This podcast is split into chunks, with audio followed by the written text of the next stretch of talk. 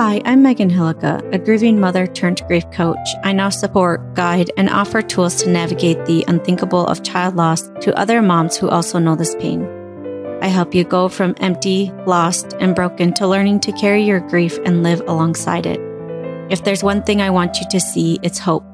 Hope that there's life after loss, hope that there's so much more for you, and encouragement that you're normal. All of this is possible along with never forgetting or moving on from your baby or child. I'm holding on to hope for you until you are ready to hold it yourself. Welcome to Grieving Moms Podcast.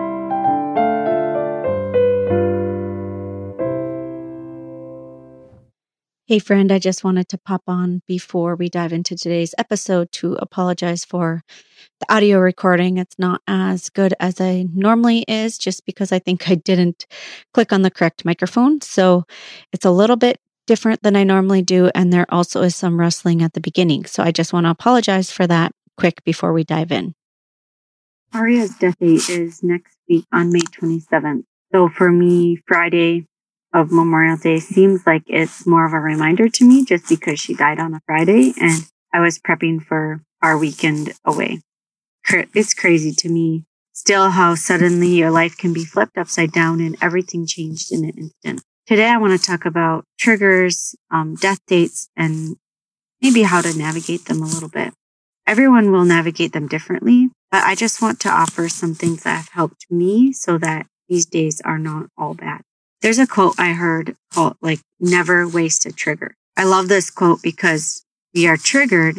We want to avoid things. We want to run away from it and never look or see something, whatever our trigger is. But when you notice your triggers, these triggers are just things that present to you. But when you notice your triggers, these triggers are just things that present to you and that can show you what you can work on if you want to work on. I fully believe that triggers can be healed and that you can work through them instead of being triggered. They only bring up a memory instead. So I had a trigger with sleeping children that, you know, if I came around the corner and I found a sleeping child, I would just panic and my heart would start to pound.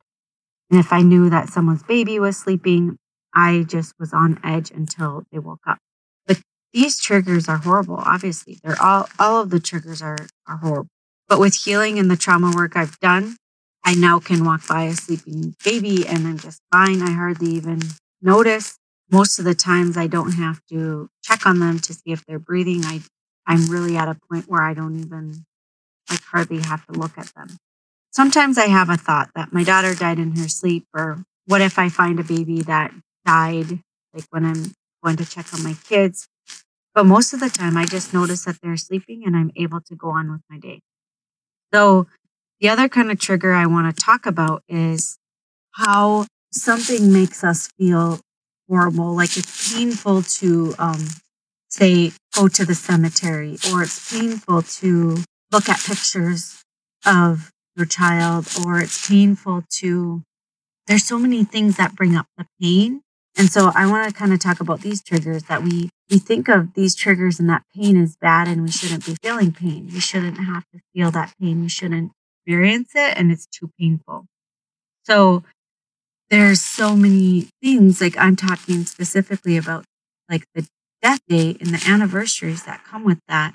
But I will talk more about this more in when, you know, there's more holidays coming up too. But when we think of all of these triggers and all of these things as bad and as horrible and we shouldn't have to feel them, we really are making, we're dreading, start to dread that day. And we dread the, that day for weeks and weeks and how we think these days are going to be horrible. And the anticipation of that day is almost worse than the day itself. So I want to share a little bit about how we have spent Aria's Angelversary Day. Since it's been over Memorial Day, weekend, we've gone to a cabin with close friends, which has felt very special to us. These memories are so special because with these friends, we were able to laugh. We had so much fun. And we also had a safe space to cry and talk about Aria and be sad and remember him and, eh, or him, her. So this is how we have spent Aria's Angelversary Day.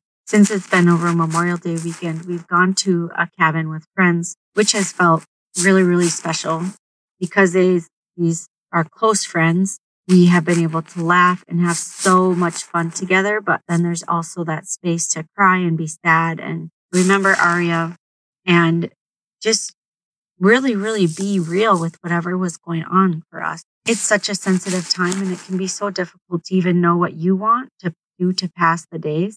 And I still want these days to be a space where we can remember her and laugh and spend time with our family and friends. I just think like after, you know, each of the weekends, people have asked us, how was it? You know, how was her death date? And it was really hard to say it was horrible. It wasn't horrible. It was such a fun weekend. But what it would have been horrible if I was trying to pretend that I was happy the whole time when I wasn't, or if I was only allowing myself to be sad. So when I allowed myself to have fun and to be with friends, and then when I got sad, also allowed that emotion and that feeling, it was fun. It was a great weekend, but obviously it was really sad too. Like the, the sadness and the pain and all of that was there as well. It just didn't encompass every single moment of my weekend. So every year it has been a little bit different for us um, in terms of who we've been with and what we've done, and even just like how I felt, I guess. And I want to offer two different perspectives for you. One, I heard this before, and sometimes I can hold it true true for myself, even though I still feel like it's a really sensitive day for me and time. And we get to choose if we want to make this day something mean or not. Like if we want to make something out of this day or not. The death date seems to be particularly difficult to navigate because there are so many horrible memories from that day. There's a blog that I read a long time ago, probably right after Aria died, and it talks something about the anniversary train.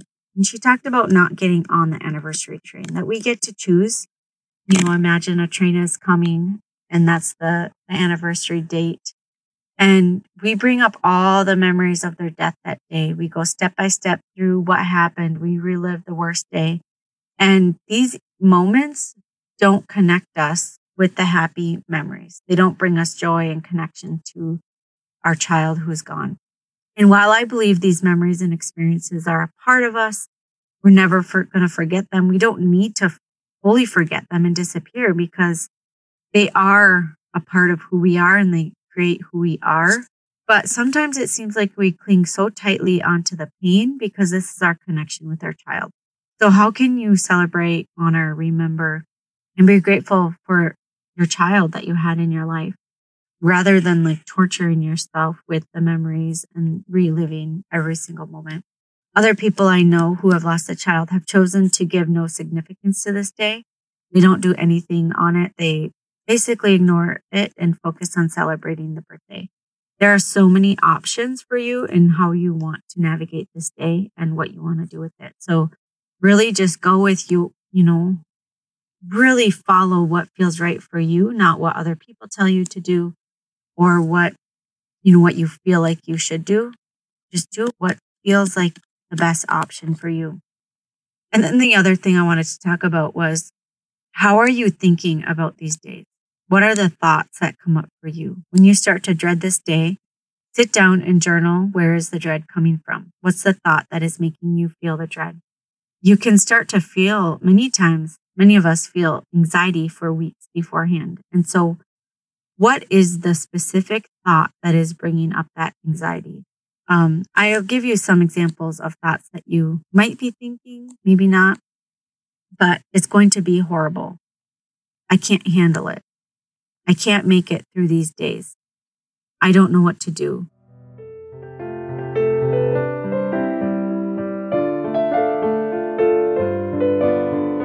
When my daughter Aria died suddenly four years ago, I wondered if my life was over. My heart felt so shattered into a million pieces how was I supposed to continue forward and go on in my life without such an important person? How can I breathe when I'm literally suffocating and drowning? It was difficult to describe my pain. It was just an endless feeling of hopelessness. I carried sharp, intense grief for years. I felt as if I failed my daughter as her mother and was terrified it would affect my other children as well. Everything felt so bleak and empty. What was the point and the purpose of life? It's difficult to describe this pain to someone who doesn't understand the depth and duration of child loss. There is something about this connection among us as grieving mothers that we can speak without words. If you are a grieving mother and looking for connection, hope, and ways to move forward after the death of a child, join me in three days of grief support. In this space, you will find support, encouragement, and deep knowing amongst other grieving mothers. You can save your spot by going to www.reliefingriefsupportgroup.com. Again, in these three days, we are going to be walking through how everyone grieves differently, emotions and stages of grief, and noticing thought patterns and emotions that come up for you in your grief journey. To join, go to www.reliefingriefsupportgroup.com. I can't wait to see you inside.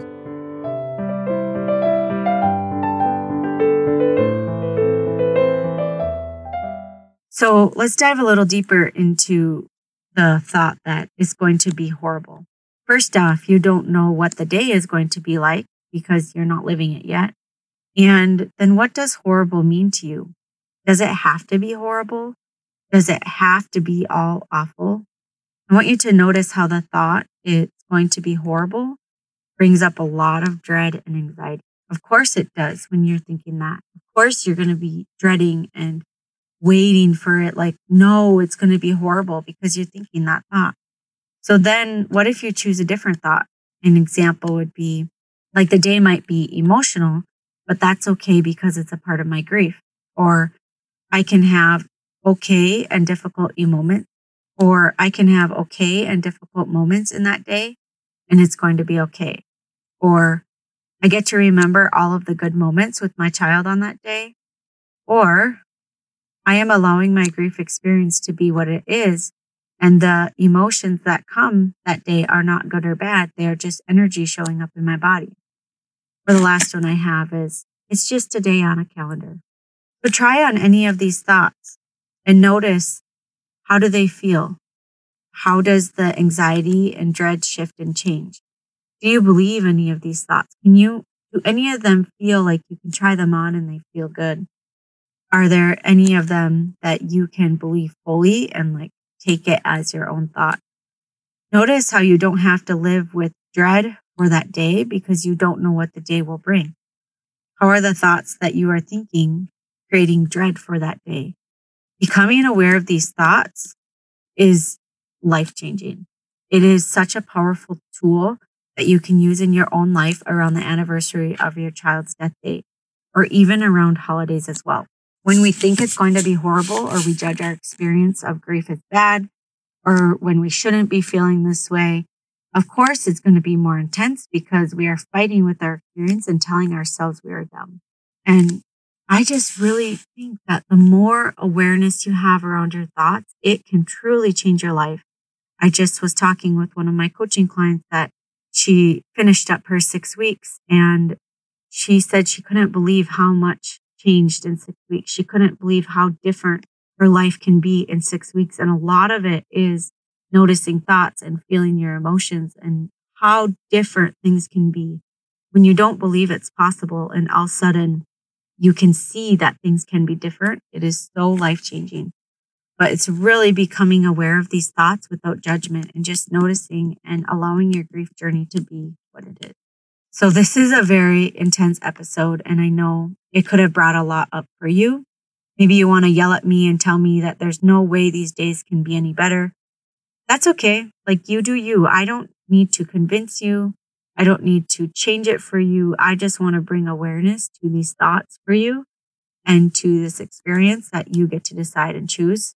And I just know that my experience with these days hasn't been all bad or all good. It's been a mix and flow of intense, painful emotions and intense, joyful emotions. There is light and darkness, joy and sadness, and it's all part of the journey and experience. And I want to encourage you to do a brain dump if this episode has been difficult for you to listen to. I want you to write down everything that's going through your mind and just take a look at it. Take a look at it without judgment and just lead with curiosity. You got this, my friend. I really appreciate you listening. And even when I talk about difficult topics, but isn't grief in general a difficult topic to talk about? If you like this podcast, please share it with other grieving mothers who could use this support and help on their grief journey. I'll see you next week. Take care. Well, this episode of Grieving Moms podcast is over. You can join me and other grieving mothers in my free Facebook group to continue conversations of all things life after child loss. Go to www.meganhillica.com slash community to join us there. If you like this podcast, could you please share it with other grieving mothers so that they can also find hope in life after loss and to know that they are never alone?